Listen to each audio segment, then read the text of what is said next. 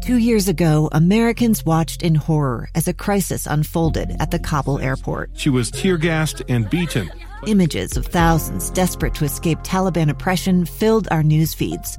More than 80,000 Afghans made it to America.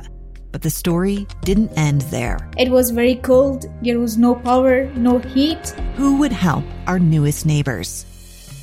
I'm Andrea Smartin. In Stranger Becomes Neighbor, you'll hear the stories of some remarkable refugees who left their homes and their dreams behind only to start over from zero. Their only possession was 3 blankets. And you'll meet Americans who stepped up to help them. You want me to come when you deliver your baby. What can one person do in the face of an international disaster decades in the making? That's Stranger Becomes Neighbor. Find us at kslpodcast.com. Follow us on Apple Podcasts or anywhere else you listen. Inside Sources on KSL News Radio. I always like to catch up on some of the text messages that have come in. But when you take the time to write, I really try to get your thoughts out there. This person said, and this is in regards to that 104 was the official published speed. But when I talked with UHP Sergeant David Moreno, he said, "Now I got him at 105 miles an hour, I-215 around the 35th South area. Got the person off the freeway, went into a hotel parking lot, gave some field sobriety tests there, and you could smell the alcohol, everything else. When they finally got him to the station and they tested him, it was 0.176, more than 3 times the legal limit. And so we talked about how dangerous that is, even at that time in the morning, too, a Sunday morning just after 8 o'clock. And I got this from a UPS driver, and he said, "Doug, a good friend of mine, another UPS driver, was killed a few years ago by a drunk driver who was 3 times over the legal limit at 9:30 in the morning." You do kind of wonder what in the world is going on in that person's life. And as Sergeant Moreno said, this person had been convicted before of DUI and had driver's license restriction that there would be no alcohol period. We had several people reacting to President Bush and Ellen DeGeneres enjoying a game together the other day. They were sitting next to one another. Ellen describes George W. Bush as a friend. It was a Cowboys versus Packers game. And when people saw the image that she put out of that, she was... I love this term. I hate what happens, but the term is something that if you'd mentioned this years ago, nobody would even know what you were talking about. But now it's a mob tweet. And she was mobbed, saying, "How could you possibly be seen with him? He is a conservative, and you are a liberal. You are a member of the LGBTQ community, and he is this, and he is that." And what she had to say was really quite amazing. We played it twice on the program today. But this person said, "Love the story about Ellen and Bush."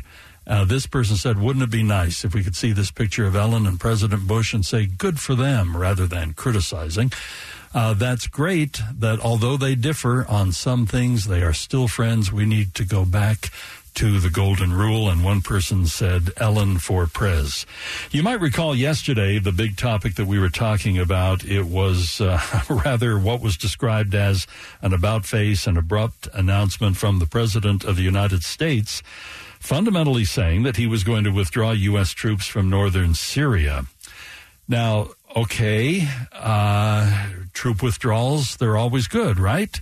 Well, this announcement got a reaction that was, and I'm quoting from an article now, "a rare show of bipartisan opposition to the Republican president.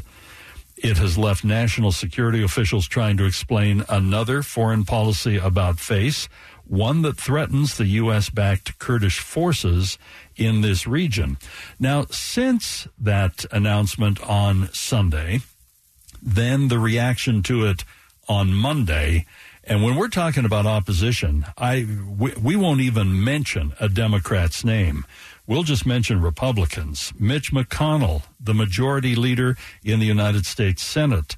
Senator Lindsey Graham, who is a very close advisor outside of the traditional cabinet and outside of the traditional White House group.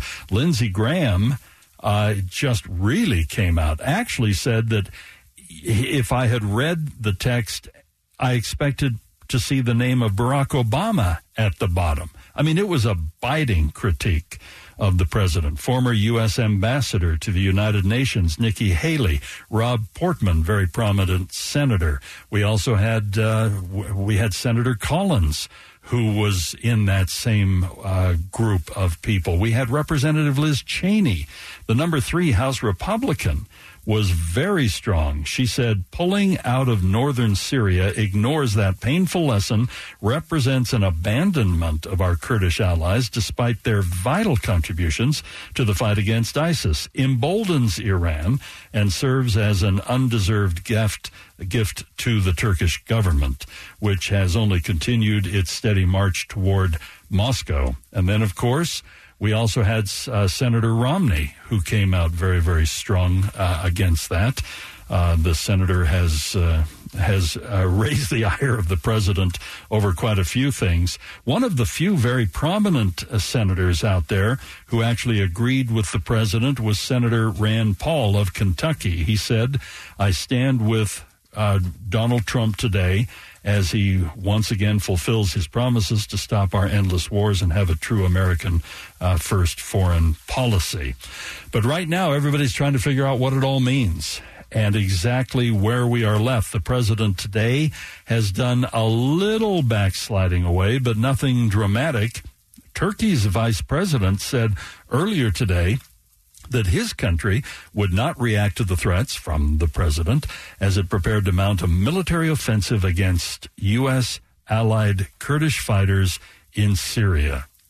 When it comes to security of Turkey, as always, our president emphasized Turkey will determine its own path. That was from the vice president of Turkey. And Turkish officials have suggested for days that the military operation would begin at any moment. All right, we're going to keep a close eye on that. Thank you for being part of Inside Sources today. Tomorrow, there are some haunted houses in the country that are available on Airbnb at $30 a night, and one is in Utah. We'll unveil where and what that is tomorrow on Inside Sources.